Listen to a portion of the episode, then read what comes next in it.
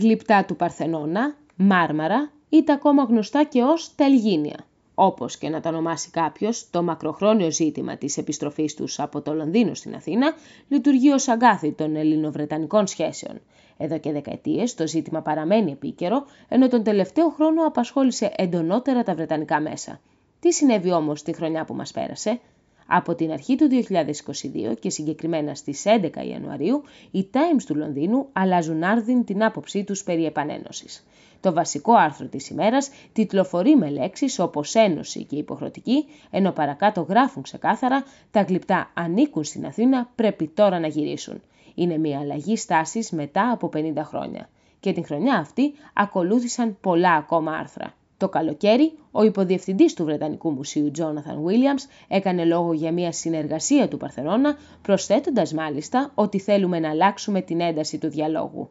Για πρώτη φορά ακούγεται η πρόταση της ελληνικής πλευράς να δανείσει στο Βρετανικό Μουσείο άλλα σπουδαία ελληνικά αρχαιολογικά έργα με αντάλλαγμα τα κλειπτά και οι προτάσεις ώστε να επιστραφούν τα μάρμαρα στην Αθήνα δεν σταματούν εδώ. Μόλις τον Οκτώβριο, το Ινστιτούτο Ψηφιακής Αρχαιολογίας με έδρα την Οξφόρδη δημιούργησε πιστά αντίγραφα μέσω 3D τεχνολογίας, παρουσιάζοντάς τα ως βιώσιμη λύση για το Βρετανικό Μουσείο. Το μεγαλύτερο όμως ενδιαφέρον έχει ίσως η στάση του Προέδρου του Μουσείου, George Osborne, ο οποίος δήλωσε φέτος στο Βρετανικό ραδιόφωνο LBC ότι υπάρχει μια συμφωνία που πρέπει να κλείσει. Αυτό τον μήνα μάλιστα έγινε γνωστό ότι ο ίδιος είχε τέσσερις κρυφές συναντήσεις με τον Έλληνα Πρωθυπουργό Κυριάκο Μητσοτάκη, με ελληνικές πηγές να κάνουν λόγο ότι απομένει ένα 10% για να κλείσει η συμφωνία της επιστροφής. Αυτό το 10% όμως είναι γνωστό ότι κρύβει την λέξη δανεισμό.